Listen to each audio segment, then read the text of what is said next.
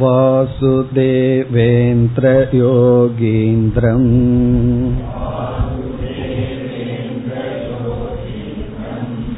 नत्वा ज्ञानप्रदं गुरुम्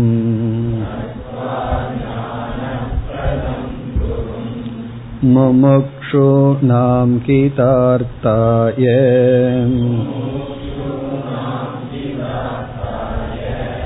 तत्त्वबोधोऽभिधीयते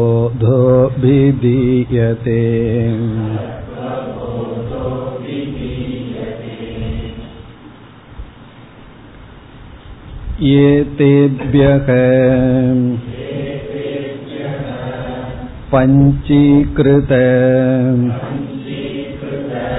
पञ्चमकभूतेभ्यः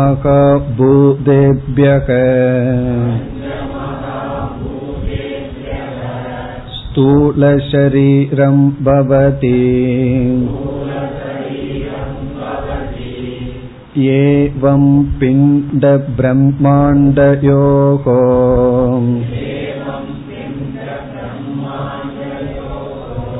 ऐक्यं सम्भूतम्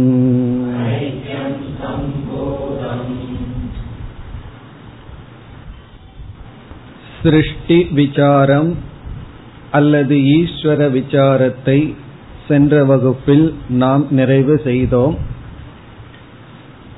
மிக சுருக்கமாக சிருஷ்டியை நாம் ஞாபகப்படுத்திக் கொண்டு அடுத்த விசாரத்திற்கு செல்லலாம்.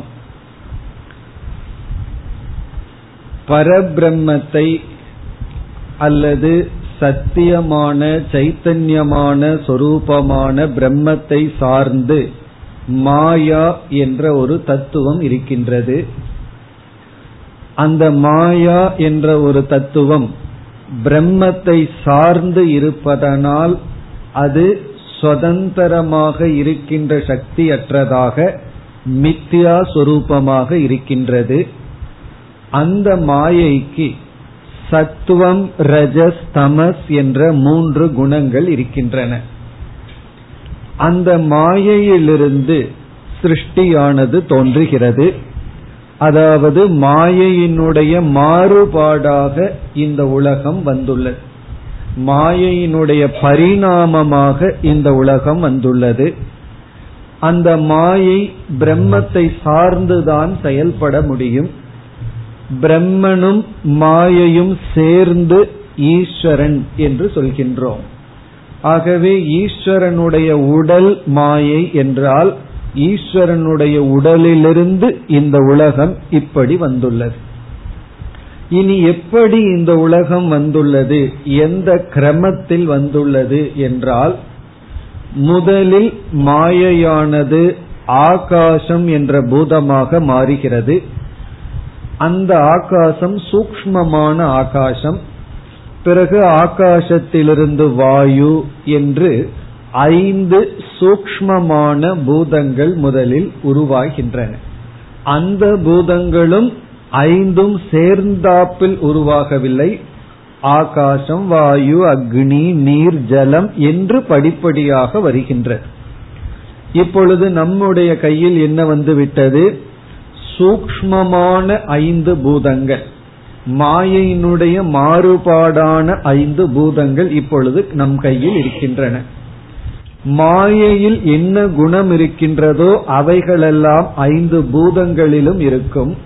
மாயையில் சத்துவம் ரஜஸ் தமஸ் இருப்பதனால் ஒவ்வொரு பூதங்களிலும் சத்துவகுணம் ரஜோகுணம் தமோகுணம் இருக்கின்றது இனி அடுத்த சிருஷ்டி எப்படி வந்தது என்றால் ஒவ்வொரு பூதத்தில் இருக்கின்ற சத்துவ குணத்திலிருந்து ஒவ்வொரு ஞானேந்திரியங்கள் தோன்றின.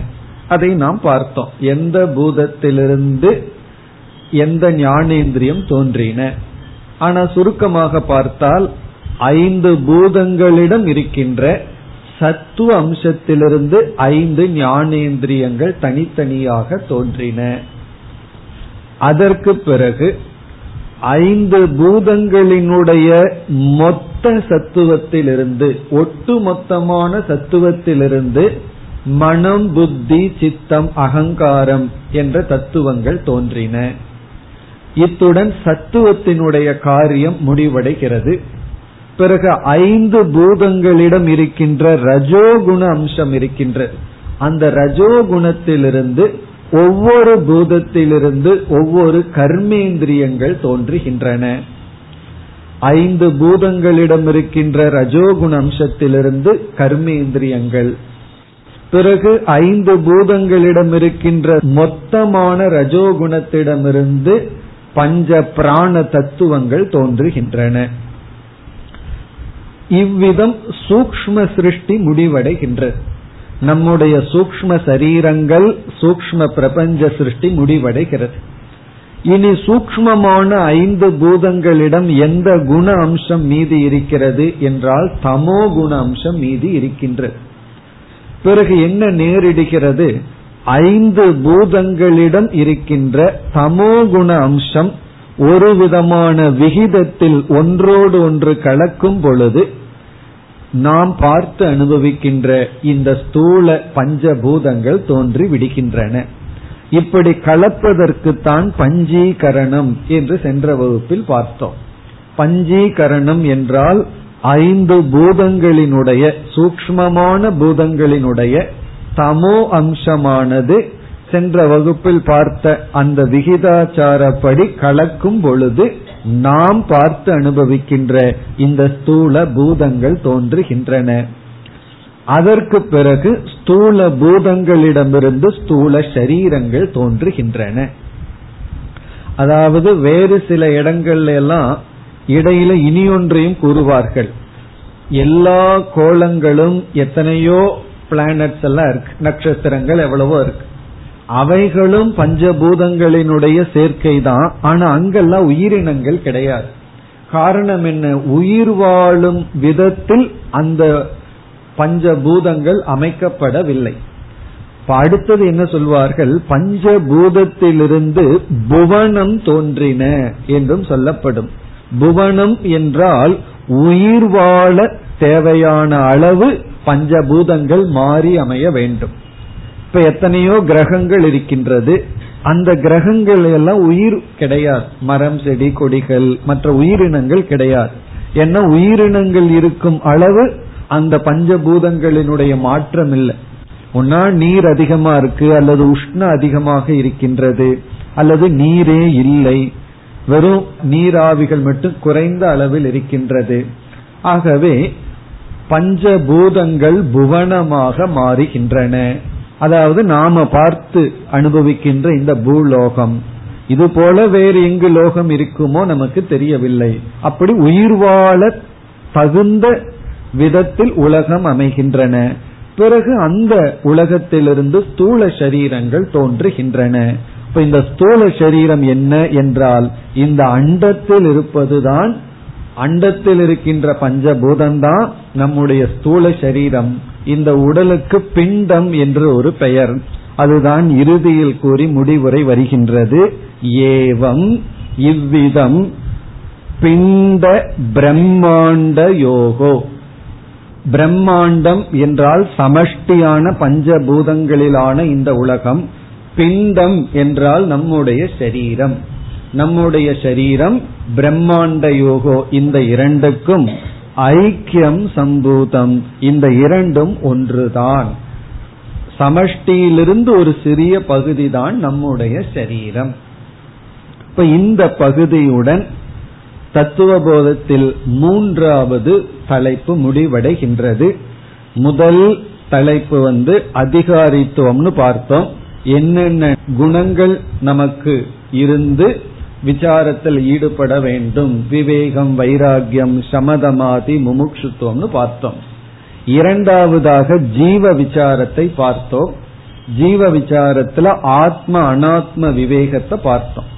ஆத்மா என்றால் அது சச்சிதானந்த சுரூபம் அனாத்மா என்பது இந்த மூன்று சரீரம் அதுல ஸ்தூல சரீரத்தின் தன்மை சூக்ம சரீரத்தின் தன்மை காரண சரீரத்தின் தன்மை. இந்த மூன்று சரீரமே பஞ்ச கோஷமாக கூறப்பட்டு பிறகு வந்து ஒவ்வொரு சரீரத்தில் அபிமானம் வைக்கும் பொழுது அந்த ஜீவனுக்கு கிடைக்கின்ற ஒவ்வொரு அவஸ்தைகள் என்று மூன்று விதமான அவஸ்தை இதெல்லாம் பார்த்து முடித்தோம். அதற்கு பிறகு சமஷ்டிக்கு வந்து விட்டோம் நம்மிடத்திலிருந்து முழுமைக்கு வந்து இந்த உலகம் எப்படி தோன்றியது யாரிடமிருந்து வந்தது என்ற விசாரத்தை எல்லாம் பார்த்து முடித்தோம். இனி நாம் நான்காவது தலைப்புக்குள் செல்கின்றோம்.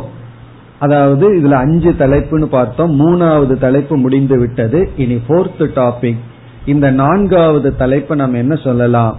மகா வாக்கிய விசாரம். இந்த நான்காவது டாபிக் வந்து மகா வாக்கிய விசாரம். அதை ஆரம்பிக்கின்றோம். ஐந்தாவது தலைப்பு வந்து ஜீவன் முக்தி. இந்த ஞானத்தினுடைய பலன் பிரயோஜனத்தை பற்றி பேசுவது ஐந்தாவது தலைப்பு. இப்ப நான்காவது தலைப்புக்கு வருகின்றோம். இப்பொழுது நூலை படிப்போம். ஸ்தூல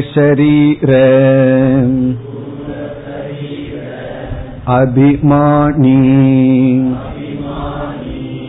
जीवनामकम् ब्रह्मप्रतिबिम्बं भवति स एव जीवक प्रकृत्या स्वस्मात् ईश्वरम् भिन्नत्वेन जानाति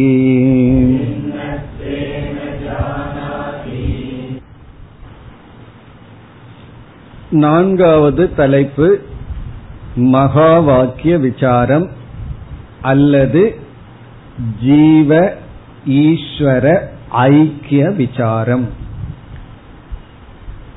ஜீவ ஈஸ்வர ஐக்கிய விசாரம் அல்லது ஜீவ ஈஸ்வர சம்பந்த விசாரம். இங்கும் சில முகவுரை தேவைப்படுகின்றது. அந்த முகவுரையை பார்த்து பிறகு நாம் இந்த நூலுக்குள் செல்வோம். தத்துவ விசாரத்தில் நாம் மூன்று பொருள்களை எடுத்துக்கொண்டு தத்துவம் செய்வோம். பிலாசபின்னு வந்துட்டா பிலாசபியினுடைய சப்ஜெக்ட் மேட்டர் என்ன அப்படின்னு கேட்டா மூன்று மேஜர் டாபிக் மூன்று விஷயங்கள். இப்ப வந்து மேத்ஸ் சொன்னா அது எதை பற்றின்னு நமக்கு தெரியுது. கெமிஸ்ட்ரின்னு சொன்னா அதனுடைய சப்ஜெக்ட் மேட்டர் என்னன்னு நமக்கு தெரியும். பிசிக்ஸ் அப்படின்னு சொன்னா அது எதை பற்றி பேசுதுன்னு நமக்கு தெரியும். அதே போல வேதாந்தத்துல எதை எடுத்துக்கொண்டு ஆராய்ச்சி செய்வோம்? நம்ம எந்த பொருளை எடுத்துக்கொண்டு அதனுடைய உண்மையை ஆராய்வோம். இப்ப வேதாந்தத்துல ஒரு உண்மை ஆய்வு நடக்கின்றது. உண்மை ஆய்வுன்னு சொன்னா ஒரு பொருள் எடுத்துட்டு அதனுடைய ட்ரூத் என்ன? அதனுடைய உண்மை என்ன? அப்படி நம்ம வேதாந்தத்துல மூன்று டாபிக் எடுத்துக்கிறோம். ஒன்று ஜீவன் இனி ஒன்று ஈஸ்வரன் இனி ஒன்று ஜெகத். இந்த மூன்று பற்றிய உண்மையை பற்றிய விசாரம் தான் வேதாந்தம் அல்லது பிலாசபி தத்துவம். அதாவது இண்டிவிஜுவல் ஜீவன். நாம் யார்? நம்முடைய உண்மையான தன்மை என்னன்னு நம்மைய பற்றிய விசாரம். அடுத்த விசாரம் வந்து நாம் வாழ்கின்ற இந்த உலகத்தினுடைய ஸ்டேட்டஸ் என்ன? இந்த உலகம் எப்படிப்பட்டது? அது நிலையானதா நிலையற்றதா? நம்ம பஞ்சபூத சொரூபமானதுன்னு பாக்கிறோம் அதோட நம்ம நிற்காமல் இதனுடைய உண்மை தன்மை என்ன? அது இந்த உலகத்தை பற்றிய விசாரம். பிறகு இந்த உலகம் படைக்கப்பட்டது என்று நம்மால் ஏற்றுக்கொள்ளப்பட்டால் அது திடீர்னு வந்ததுன்னு சொல்வதற்கு நமக்கு அறிவே தேவையில்லை. அது எப்படி வேண்டுமானாலும் சொல்லிட்டு போலாம். ஒன்னு எப்படி வந்ததுன்னா அது கேட்காத அது வந்திருக்கு அவ்வளவுதானே சிந்திக்க வேண்டாம். ஆனா இந்த உலகத்துல நியதியா செயல்படுகின்ற ஒரு ஆர்டர் ஒரு நியதிய பார்க்கிறோம். எங்க ஒன்று ஒரு நியதியா செயல்பட்டு இருக்கோ அது உருவாக்கப்பட்டிருக்க வேண்டும். அப்படி உருவாக்கப்பட்டிருந்தால் உருவாக்கியவன் யார்? அதுதான் ஈஸ்வரன். இந்த உலகம் உருவாக்கப்பட்டிருந்தால் அதை உருவாக்கியவருக்கு பேரு தான் ஈஸ்வரன். அப்ப அந்த ஈஸ்வரனுடைய தன்மை என்ன? இப்ப ஈஸ்வர சொரூபம் ஜீவஸ்வரூபம் ஜெகத் ஸ்வரூபம் இதுதான் பிலாசபியினுடைய சப்ஜெக்ட் மேட்டர் இப்ப இதுல வந்து இப்பொழுது நாம் எடுத்துக்கொண்ட தலைப்பு வந்து ஜீவனுக்கும் ஈஸ்வரனுக்கும் உள்ள ரிலேஷன்ஷிப் உள்ள சம்பந்தம். ஜீவனாகிய நமக்கும் இந்த உலகத்தையே படைத்த ஈஸ்வரனுக்கும் என்ன உறவு இருக்கின்றது? அந்த விசாரத்தை தான் இப்பொழுது எடுத்துக் கொள்கின்றோம் ஆகவே இதுதான் மேஜர் முக்கியமான டாபிக் நம்ம எவ்வளவோ விஷயங்கள் பேசினாலும் எதற்கு அனைத்து விஷயங்கள் பேசுறோம் அப்படின்னா இந்த ஒரு கருத்தை நிலைநாட்ட. இந்த ரிலேஷன்ஷிப் எப்படிப்பட்டதுங்கிறதன் அடிப்படையில தான் தத்துவத்தில் கருத்து வேறுபாடுகள் வருகின்றது. ஒரு பிலாசபி இனி ஒரு பிலாசபியோட வேறுபாடு எதில் வருகிறது என்றால் ஜீவஸ்வரூபத்தை நிச்சயம் பண்ணும் பொழுதும் வரும். இந்த மூன்றைய பற்றி என்ன சொல்கிறார்கள்ங்கிறதுலதான் வேறுபாடு வருகிறது. அதுலயும் குறிப்பா இந்த ரிலேஷன்ஷிப் சம்பந்தம் தான் இப்பொழுது நம்ம வந்து ஜீவனாகிய நமக்கும் இந்த உலகத்தையும் நம்முடைய உடலையும் அனைத்தையும் படைத்த ஈஸ்வரனுக்கும் என்ன உறவு இருக்கின்றது? இப்ப நமக்கும் ஈஸ்வரனுக்கும் என்ன உறவு அப்படின்னு வரும்பொழுது அந்த ஈஸ்வரன் யார்னா உலகத்தை படைத்தவர். உலகம்னு சொல்லும் பொழுது நம்முடைய உடலும் இந்த உலகத்துக்குள்ள அடங்குகின்றது தான் ஆகவே நம்முடைய உடல் முதல் கொண்டு அனைத்தையும் உருவாக்கிய அந்த ஈஸ்வரனுக்கும் நமக்கும் என்ன உறவு இருக்கின்றது. நம்ம வந்து இரண்டு விதமான ரிலேஷன்ஷிப்பை பார்க்க போகின்றோம். நமக்கும் ஈஸ்வரனுக்கு ரெண்டு ரிலேஷன்ஷிப் ஒன்று வந்து மேலோட்டமான நிலையில பார்த்தா பேசுகின்ற உறவு. அதுவும் ஒரு உறவு இருக்கு. ஒரு ஆங்கிள் ஒரு அடிப்படையில். பொய்யான அடிப்படைன்னு வச்சுக்கோமே அல்லது மேலோட்டமான அடிப்படையில். இனி ஒரு ரிலேஷன்ஷிப் வேற ஆங்கிள் இனி ஒரு அடிப்படையில். அப்படி இரண்டு பொருளுக்கு ரெண்டு ரிலேஷன்ஷிப் இருக்கு. ஒரு அடிப்படையில ஒரு உறவு இனி ஒரு அடிப்படையில இனி ஒரு உறவு. இப்ப வந்து ஒரு அப்பா வந்து பையனுக்கு அப்பாவா இருக்க.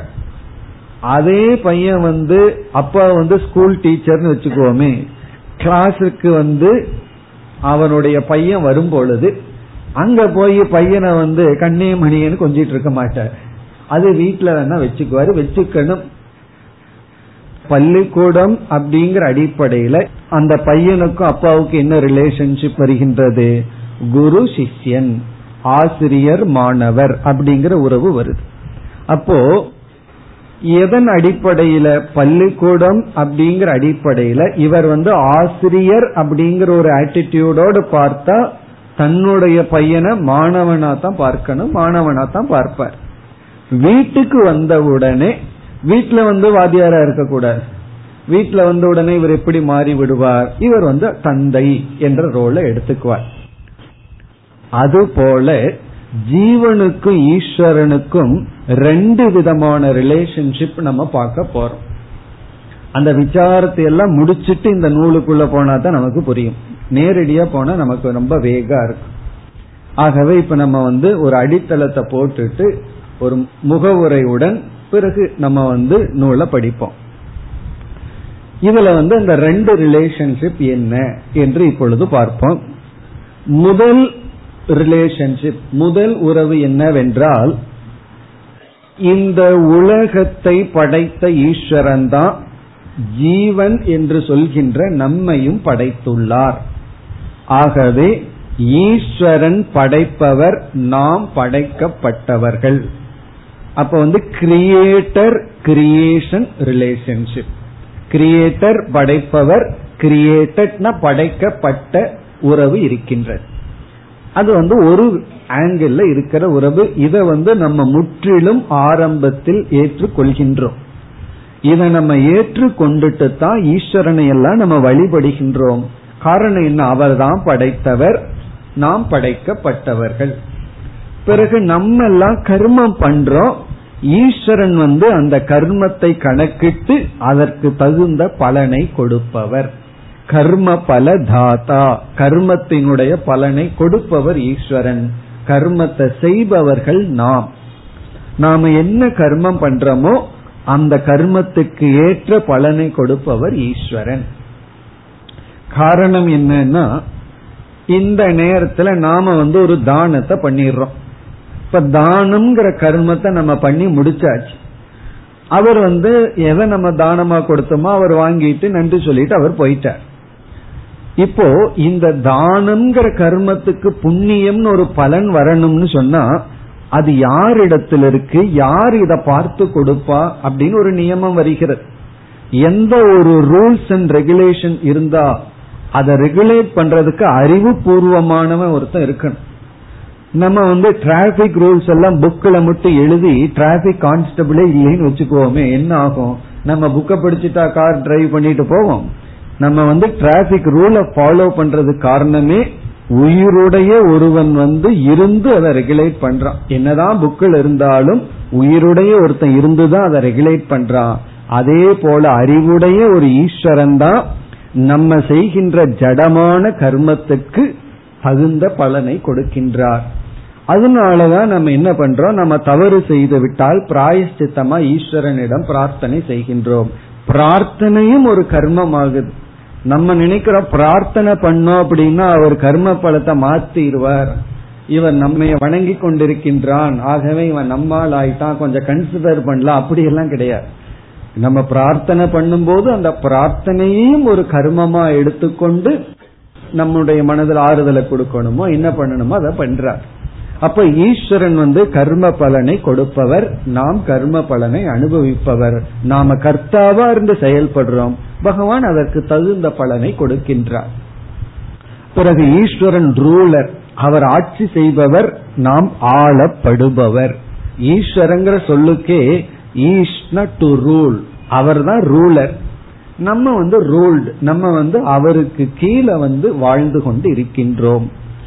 பிறகு ஈஸ்வரனுடைய மாயா என்ற உடலிலிருந்து தான் இந்த உலகம் வந்ததுன்னு சொன்னா நம்முடைய உடலும் இந்த உலகத்தினுடைய ஒரு பகுதி என்றால் அப்ப ஈஸ்வரனிடம் ஒரு சிறிய அம்சம்தான் நம்முடைய இந்த ஸ்தூல சரீரம்.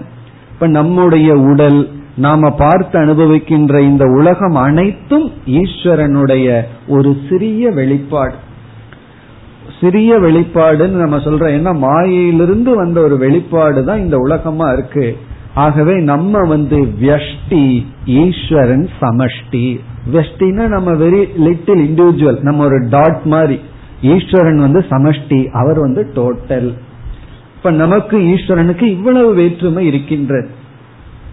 பிறகு நாமும் ஒரு அறிவுடைய ஒரு தத்துவம் தான் ஒரு ஜடமானவர்கள் அல்ல ஜீவன் சொல்லும் போது ஒரு அறிவுடைய தத்துவம். ஈஸ்வரன் சொல்லும் பொழுது அவரும் ஒரு அறிவுடைய தத்துவம்.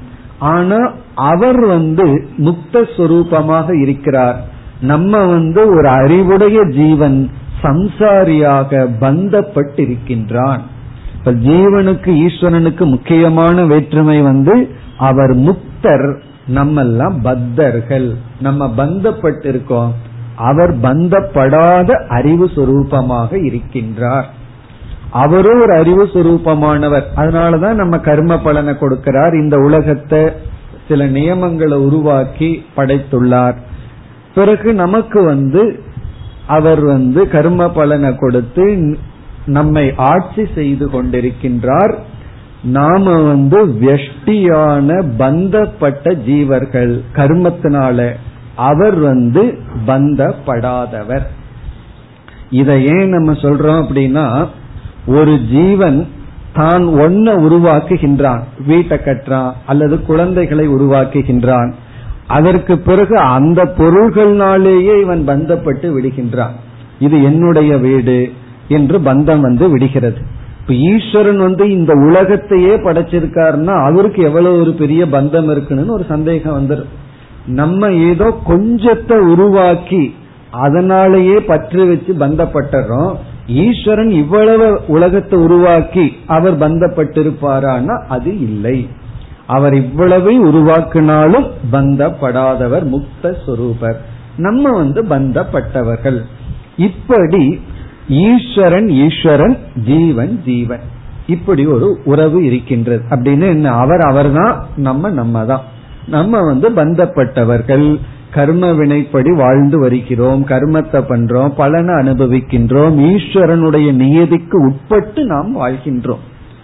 இல்லையே என்னால வந்து ஒரு நியதிய மாற்றி அமைக்க முடியும் சொன்னா அதையும் அவர் முடிவு பண்ணியிருந்தா மாற்றி அமைக்கலாம். இல்ல மேஜிக்ல சிலதெல்லாம் மாற்றி அமைக்கிறார்களே. அதுவும் ஒரு நியதிக்கு ஈஸ்வரனுடைய சக்திக்கு உட்பட்டதுதான். இல்ல ஒரு மாயாவி வந்து என்ன வேணாலும் செய்யலாம் அப்படின்னு சொன்னா அவர் எதுக்கு இவ்வளவு கஷ்டப்பட்டு தொண்டை தண்ணி எல்லாம் வத்த கத்தி இவ்வளவு பேருக்கு முன்னாடி மேஜிக் காட்டிட்டு இருக்காரு. பேசாம எவ்வளவு கரன்சி வேணுமோ அதை மேஜிக்ல உருவாக்கிட வேண்டியது அல்லது மனசுக்குள்ள திருப்தியை உருவாக்கிட வேண்டியது அதுவும் முடிவதில்லையே. ஆகவே இந்த உலகத்தில் இருக்கிற அனைத்து நியதிகளும் ஈஸ்வரனுடைய ஆணைக்கு உட்பட்டிருக்கு.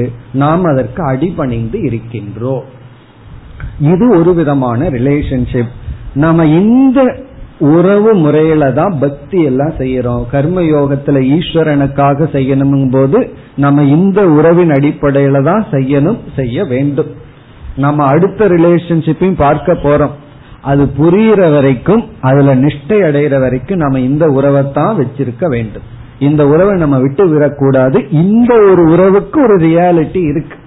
இந்த ஒரு உறவும் இருக்கின்றது. அதையும் நம்ம சாஸ்திரத்துல ஏற்றுக்கொள்கின்றோம். இது வந்து ஃபர்ஸ்ட் ரிலேஷன்ஷிப் இப்ப நமக்கு விதவிதமான இஷ்ட தேவதைகளை வைத்து வணங்குதல் ப்ரே பண்றது வழிபடுவது எல்லாமே இந்த அடிப்படையில தான் இருக்கின்றது இனி இனி ஒரு அடிப்படையில ஜீவனுக்கு ஈஸ்வரனுக்கும் உள்ள உறவை நம்ம பார்க்க போறோம். ஒரு அடிப்படையில நம்ம பார்த்துட்டோம். இனி ஒரு அடிப்படையில நம்ம பார்க்க வேண்டும். அந்த இனி ஒரு அடிப்படையில பார்க்கணும் அப்படின்னு சொன்னா ஜீவன்கிற சொல்ல எடுத்துட்டு அதுக்குள்ள என்னென்னலாம் இருக்குன்னு பார்க்கணும். ஈஸ்வரன்கிற சொல்ல எடுத்துட்டு அதுக்குள்ள என்னென்ன இருக்குன்னு பார்க்கணும். இப்ப நீர் அப்படிங்கிற ஒரு தத்துவத்தை எடுத்துட்டு சயின்ஸ்ல ஆராய்ச்சி செய்யும் பொழுது ஹெச் டூ ஓ அப்படின்னு பிரிச்சிடுறாங்க. ஹைட்ரஜன் வந்து ரெண்டு பகுதியும் ஆக்சிஜன் ஒரு பகுதின்னு சொல்லி அந்த நீரை வந்து ஹெச் டூ பிளஸ் ஓன்னு எப்படி பிரிச்சு பாக்கிறது போல நீர்ங்கிற தத்துவத்துக்குள்ள என்ன இருக்கு அப்படின்னு பார்க்கறது போல ஜீவங்கிற வார்த்தைக்குள்ள போய் கொஞ்சம் ஆராய்ச்சி பண்ணி பார்க்கிறோம். என்ன இருக்கு? ஏன் நம்ம வந்து ஒரு ஆட்டம் ஒரு அணுவை எடுத்துட்டும் கூட அதை பாக்கிறோம் உள்ள என்னென்னலாம் இருக்கு? எலக்ட்ரான் நியூட்ரான் புரோட்டான் என்னென்னலாம் இருக்கு? அப்படின்னு பாக்கிறது போல ஜீவன்கிற சொல்லுக்குள்ள என்னென்ன அம்சம் இருக்கு? ஈஸ்வரங்கிற சொல்லுக்குள்ள என்னென்ன அம்சம் இருக்குன்னு இப்ப பார்ப்போம். முதல்ல ஜீவன்கிற சொல்ல எடுத்து கொள்ளலாம்.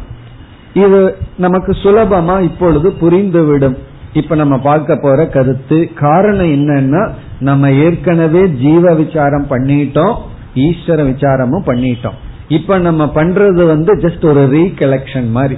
ஏற்கனவே அங்கங்க செய்து வச்சத இப்ப ஒரு கோர்வைய ஒரு இடத்துல போட்டு பாக்கிறோம் அதுதான் இப்ப நம்ம செய்ய போறோம். ஏற்கனவே நம்ம விசாரம் பண்ணினதுனாலதான் இந்த விசாரத்தை இப்பொழுது செய்ய முடிகிறது. இப்ப நம்ம செய்ய போற விசாரத்தை முதல் டாபிக்கா நம்மளால பண்ண முடியாது. காரணம் என்ன? ஏற்கனவே ஜீவனை பற்றி விசாரம் பண்ணியிருந்தா ஈஸ்வரனை பற்றி விசாரம் பண்ணியிருந்தா தான் சம்பந்தத்தை பற்றி எல்லாம் பேச முடியும். அப்படி நம்ம இப்போ ஜீவன்கிற சொல்லுக்குள்ள போறோம். இப்ப ஜீவன் அல்லது நான் நான்கிற சொல்லல என்னென்ன பொருள்கள் அடங்குகின்றது?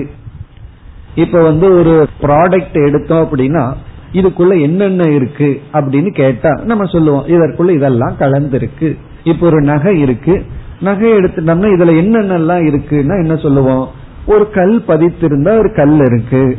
பிறகு தங்கம் இருக்கு. அந்த தங்கம் கொஞ்சம் பிளெக்சிபிள் ஆகுறதுக்கு கொஞ்சம் செம்போ என்னமோ ஒண்ணு கலந்துருக்கு. அப்படி எல்லாம் நம்ம சொல்றது போல இந்த ஜீவன்கிற சொல்லுக்குள்ள என்னென்ன இருக்கு என்றால் முதலில் அனாத்மா என்று நாம் பார்த்த ஸ்தூல சூக்ம காரண சரீரங்கள் இருக்கின்றன. அனாத்மாவாக பார்த்த காரண சரீரம் பிறகு சூக்ம சரீரம் பிறகு ஸ்தூல சரீரம். ஜீவன்கிற சொல்லுக்குள்ள இந்த மூன்றும் இருக்கின்ற பிறகு இந்த மூன்றும் எதையோ ஒன்றினுடைய ஆதாரத்துடன் தான் இருக்க வேண்டும். ஆத்மா அப்படின்னு பார்த்தோம். ஆகவே ஜீவன்கிற சொல்லுக்குள்ள என்ன இருக்கின்றது என்றால் ஆத்மா பிளஸ் அனாத்மா. ஆத்மா அனாத்மாவினுடைய கலவைதான் ஜீவன்கிற சொல்லுக்குள் அடங்குகின்றது. இப்ப ஜீவன்கிற வார்த்தைக்குள்ள ஆத்மா என்ற ஒன்று இருக்கிறது. பிறகு அனாத்மாவான ஸ்தூல சரீரம் சூக்ம சரீரம் காரண சரீரம் இருக்கின்றது இனி இந்த ஆத்மாவினுடைய ரோல் என்ன என்றால் ஆத்மா என்பது எப்படிப்பட்ட தன்மை சொரூபம்?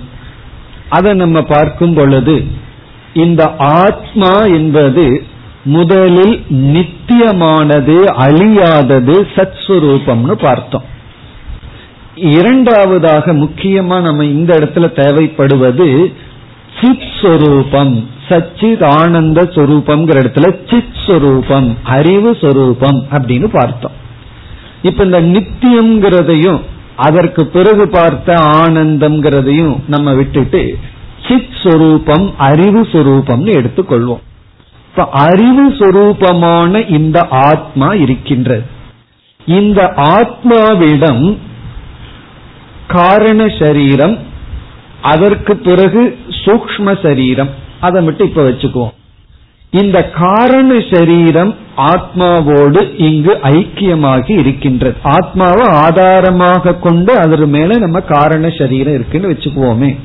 இப்ப நம்முடைய காரண சரீரம்ங்கிறது நாம் செய்த பாப புண்ணியங்கள் எல்லாம் சம்ஸ்கார ரூபமா இருக்கிற ஏதோ ஒரு தத்துவம் அப்படின்னு வச்சுக்குவோமே. மாயையினுடைய ஒரு பிட் அப்படின்னு புரிஞ்சுக்குவோமே. மாயையினுடைய ஒரு துகள் காரண சரீரம். ஏன்னா சூரியனுடைய ஒரு துகள் தான் இந்த சில கோலங்கள் அப்படின்னு சொல்றது போல பெரிய மாயையினுடைய ஒரு சிறிய பிட்டு தான் நம்முடைய காரண சரீரம். அதுல அந்த ஜீவனுடைய பாப புண்ணியங்கள் எல்லாம் சம்ஸ்காரங்கள் எல்லாம் இருக்கு. பிறகு அந்த காரண சரீரத்திலிருந்து சூக்ம சரீரம் நம்முடைய ஞானேந்திரியங்கள் கர்மேந்திரியங்கள் மனம் புத்தி சித்தம் இவைகளெல்லாம் உருவாகி இருக்கின்றது இந்த சூக்ம சரீரம் சூக்மமான பூதங்களிலிருந்து வந்ததுன்னு நம்ம ஏற்கனவே படிச்சிருக்கோம். இந்த சூக்ம சரீரத்திற்கு ஒரு விதமான சக்தி இருக்கு. ஒரு பவர். அது என்ன சக்தி என்றால் ஆத்மா என்ற ஒரு ஆதாரமான பொருளிடம் இருக்கின்ற சைத்தன்யம் இருக்கின்றதல்லவா அறிவு சொரூபம் இருக்கின்றதல்லவா அதை பிரதிபிம்பிக்கின்ற சக்தி இருக்கின்றது. அந்த சைத்தன்யத்தை தனக்குள் வாங்கிக் கொண்டு தன்னிடத்திலேயே ஒரு உணர்வை உருவாக்குகின்ற சக்தி இருக்கின்றது எப்படி என்றால் சூரியன் வந்து எல்லா இடத்திலையும் வியாபித்தாலும் நீர்ல வியாபிக்கும் பொழுது சூரியனை போல இனி ஒரு சூரியன் நீருக்குள்ள வருது. அல்லது கண்ணாடியில சூரியன் வியாபிக்கும் பொழுது அதை ரிஃப்ளெக்ட் பண்ற சக்தி கண்ணாடிக்கு இருக்கு. ஆனா மண்ணுக்கோ ஒரு பாறாங்கல்லுக்கோ அது கிடையாது. அதே போல ஆத்மா எல்லா இடத்திலும் இருந்தாலும் சூக்ம சரீரத்தில்தான் ஆத்மாவினுடைய அறிவு என்கின்ற தன்மை பிரதிபிம்பிக்கின்றது.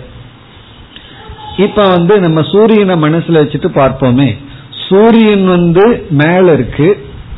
சூரியன் வந்து கண்ணாடிக்குள்ளே இருக்கு. இந்த கண்ணாடிக்குள்ள இருக்கிற சூரியனை வந்து பிரதிபிம்பம் அப்படின்னு சொல்றோம். ஒரிஜினல் சூரியனை வந்து பிம்பம் அப்படின்னு சொல்றோம். இப்ப இந்த சூரியன் வந்து கண்ணாடிக்குள்ள இருக்கும் பொழுது அந்த கண்ணாடி அந்த இடமும் ஒரிஜினலாவே அங்க ஒரு பிரகாசம் இருக்கிறது போல நம்ம அனுபவிக்கின்றோம். ஆனா கண்ணாடிக்குள்ள இருக்கிற சூரியன் வந்து ஒரிஜினல் சூரியன் அல்ல. சமஸ்கிருதத்துல போலிக்கு பெயர் போலின்னு சொல்றமே பொய்யானது. அதற்கு வந்து ஆபாசம் அப்படின்னு சொல்றோம். ஆபாசம்ங்கிற சமஸ்கிருத வார்த்தைக்கு போலி அப்படின்னு அர்த்தம். தமிழ்ல ஆபாசம்னா மோசமான அசிங்கமான அர்த்தம் இருக்கு. ஆனா சமஸ்கிருதத்துல ஆபாசதே அப்படின்னா அதை போல் தெரிகிறதுன்னு அர்த்தம். ஆ பாசக பாசகன ஷைனிங் ஆபாசம்னா ஷைனிங் லைக் தட் அப்படின்னு அர்த்தம். அதாவது சூரியன் பொய்யான சூரியனுக்கு பேரு ஆபாசம். இப்ப வந்து சூரிய ஆபாசம்னு சொல்லலாம். எதைய? கண்ணாடிக்குள்ள தெரிகிற சூரியன். சூரியனை சூரியன் சொல்லலாம். அப்ப சூரியன் சூரிய ஆபாசம். அதே போல நம்ம முகம் கண்ணாடியில தெரிஞ்சதுன்னா நம்ம முகத்துக்கு முகம்னு பேரு. கண்ணாடியில இருக்கிற முகத்துக்கு ஏதாவது பேர் கொடுக்கணும்னு என்ன பேர் கொடுக்கிறது? முகாபாசம். முகத்தினுடைய ஆபாசம். அப்ப அந்த கண்ணாடிக்குள்ளேயும் நம்ம இருக்கிறது போல ஒரு தோற்றம். அதே போல சித் அப்படிங்கிறது ஆத்மாவினுடைய சொரூபம். இந்த சித்தானது நம்முடைய சூக்ம சரீரமான மனதில் வியாபிக்கும் பொழுது இந்த சித்தை போல ஒரு உணர்வானது நம்முடைய மனதிற்கு வந்து விட்டது. நம்முடைய மனம் இருக்கின்றதே சூக்ம சரீரம் அதுவும் ஜடம்தான் ஒரிஜினலா. எப்படி என்றால் ஜடமான பஞ்சபூதத்தினுடைய மாற்றம்தான் சூக்ம சரீரம். ஆகவே நம்முடைய மனமும் பை நேச்சர் அதனுடைய இயற்கையில ஜடமா இருக்கும் பொழுது என்ன ஆகியுள்ளது? ஆத்மாவினுடைய சித்தினுடைய பிரதிபிம்பம் மனசுல தோன்றியுள்ள காரணத்தினால் அப்ப அந்த மனதிற்குள்ள இன்னொரு ஃபேக்டர் வந்து விட்டது. சூக்ம சரீரத்துடன் இனி ஒரு பிரதிபிம்பம் இருக்கின்றது. அதை நம்ம என்னன்னு சொல்லலாம்? ஆத்மாவிடம் சித் இருக்குன்னு சொன்னா மனதிற்குள் வெளிப்படுகின்ற அந்த சித்துக்கு சாஸ்திரத்துல சிதாபாசம் என்று அழைக்கப்படுகிறது. எப்படி சூர்யாபாசம் முகாபாசம்னு சொல்றோமோ அதே போல நம்முடைய சூக்ம சரீரத்தில் சிதாபாசம் என்ற ஒரு தத்துவம் தோன்றிவிட்டது. காரணம் என்னன்னா அந்த சூக்ம சரீரத்துக்கு அப்படி ஒரு சக்தி இருக்கு. இப்ப ஜடமான சூக்ம சரீரம் ஒரு உணர்வுடைய சூக்ம சரீரமாக மாறிவிட்டது. அதனாலதான் நம்ம மனது உணர்வு ரூபமா இருக்கு. நம்ம மனதிற்குள்ள ஒரு உணர்ச்சி ஒரு சென்சியன் பிறகு அறிவு எப்படி வந்தது என்றால் ஆத்மாவினுடைய சித்தினுடைய பிரதிபிம்பம் இருப்பதனால். ஆகவே இப்ப வந்து நம்ம ஃபர்ஸ்ட் என்ன சொன்னோம்? ஜீவன்கிற வார்த்தைக்குள்ள ஆத்மா அனாத்மா அடக்கம்னு சொன்னோம். ஆத்மா இருக்கின்றது. பிறகு வந்து சூக்ம சரீரம் இருக்கின்றது. அந்த சூக்ம சரீரத்துல சிதாபாசமும் இருக்கின்றது. இப்ப மரணம் அப்படின்னா என்ன அர்த்தம்?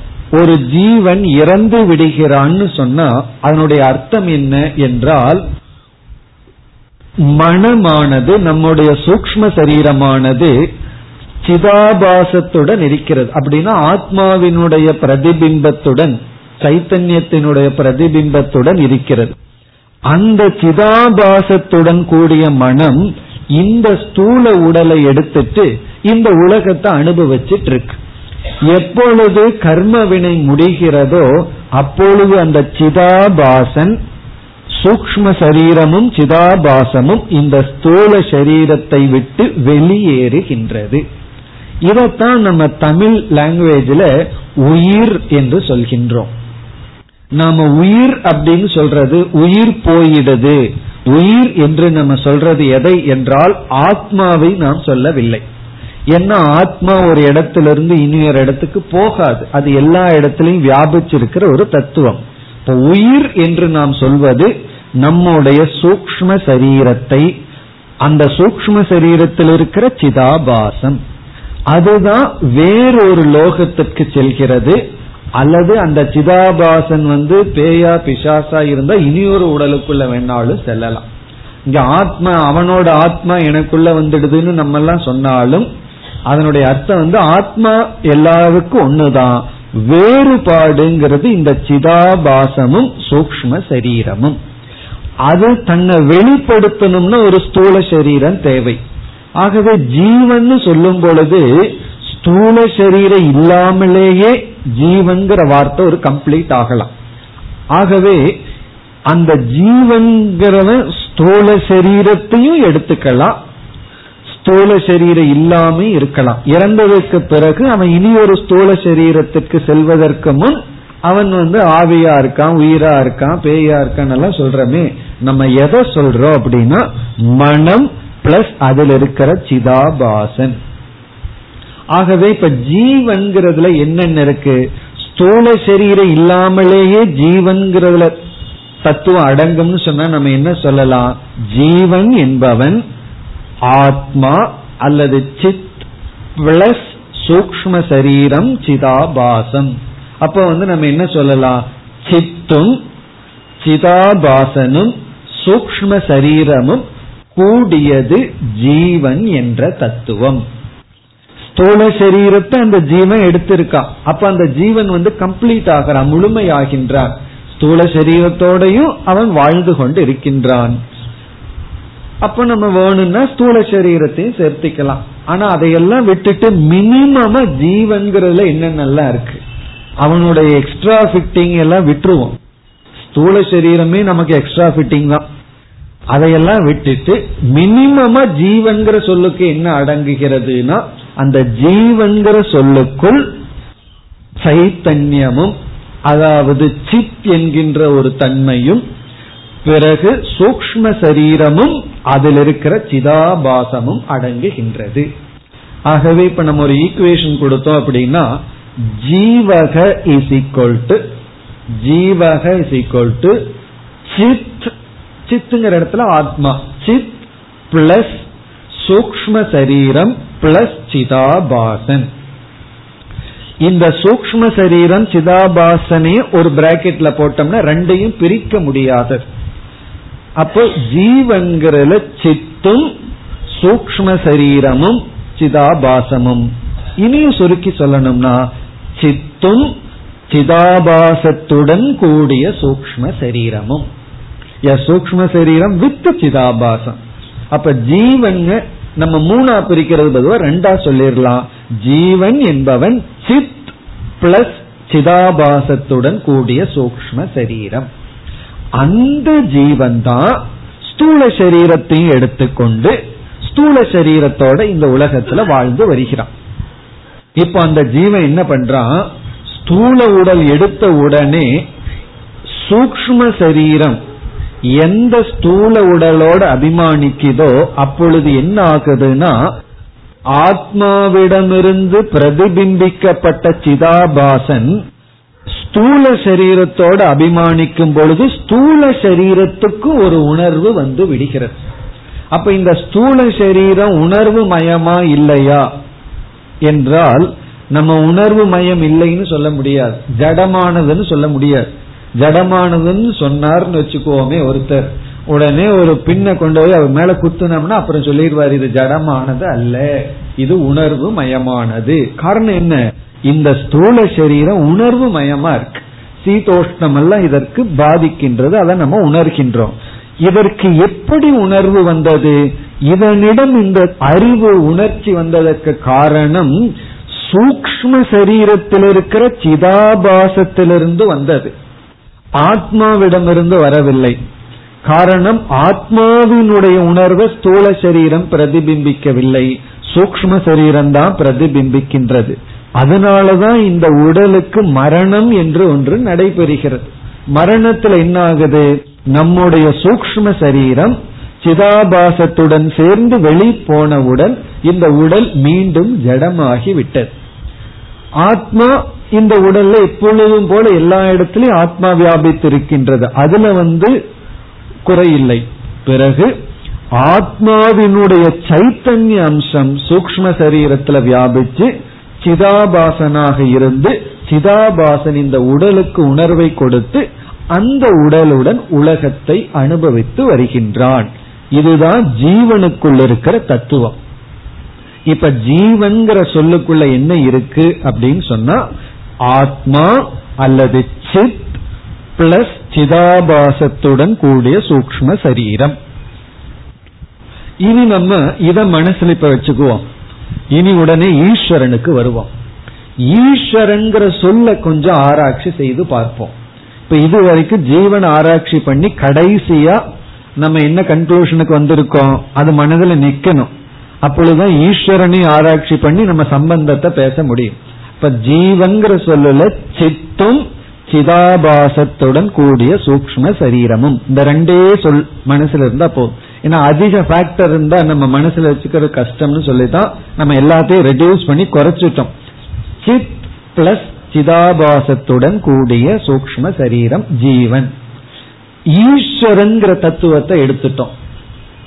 அந்த தத்துவத்தை எடுத்துட்டு பார்த்தோம் அப்படின்னா ஈஸ்வரங்கிற தத்துவத்திற்குள்ள மாயா என்ற ஒன்றும் அந்த மாயை எதை சார்ந்து இருக்கின்றதோ அந்த ஒன்றும் இருக்கிறது.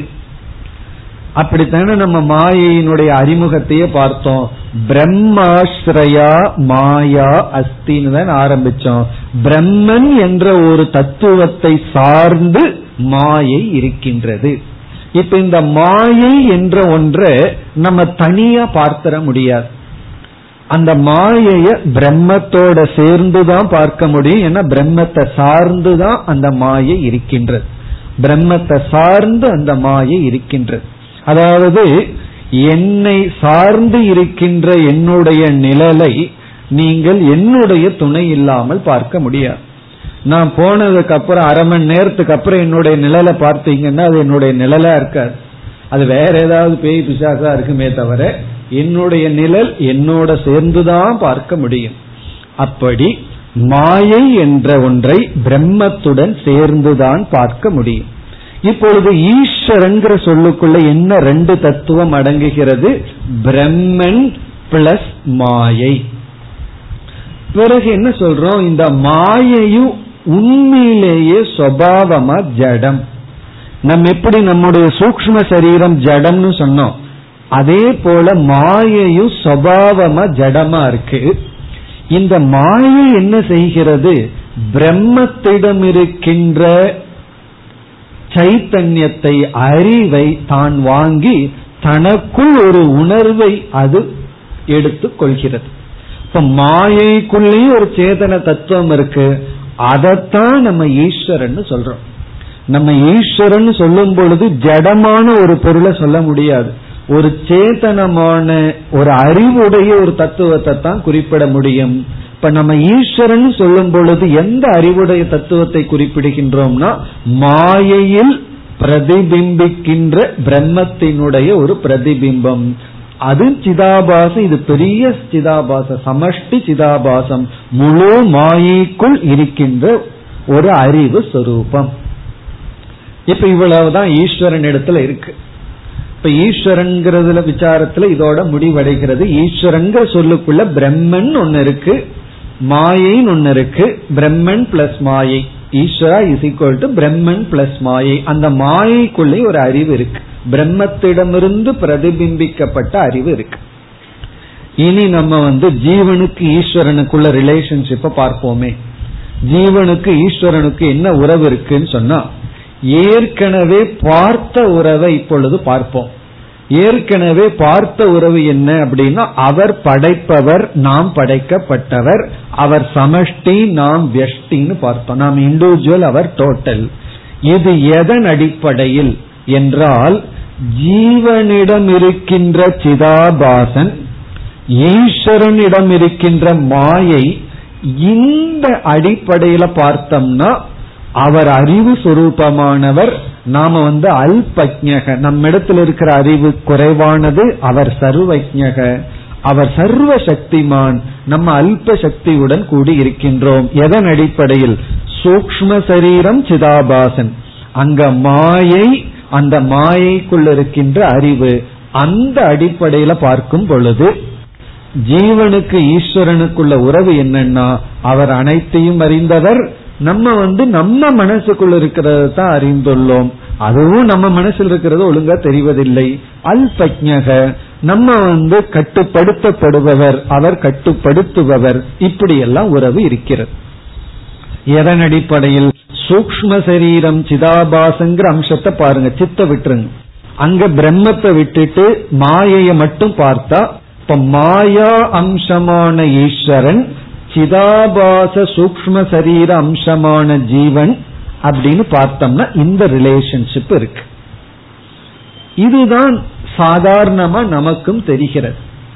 இனி இந்த சூக்ம சரீரத்தையும் சிதாபாசத்தையும் மாயையும் மாயைக்குள் இருக்கிற பிரதிபிம்பத்தினுடைய தன்மையையும் ஆராய்ந்து பார்த்தால் இவைகளே ஜீவனிடம் இருக்கின்ற சூக்ம சரீரமும் சிதாபாசமும் மாயையிடம் இருக்கின்ற மாயா தத்துவமும் அதற்குள் இருக்கிற சைத்தன்யமும் சுதந்திரமாக இல்லாத காரணத்தினால் அல்லது மித்யாவாக இருக்கின்ற காரணத்தினால் அதனுடைய ஆதாரமா என்ன இருக்குன்னு பார்த்தா பிரம்மன் தான் இருக்கு.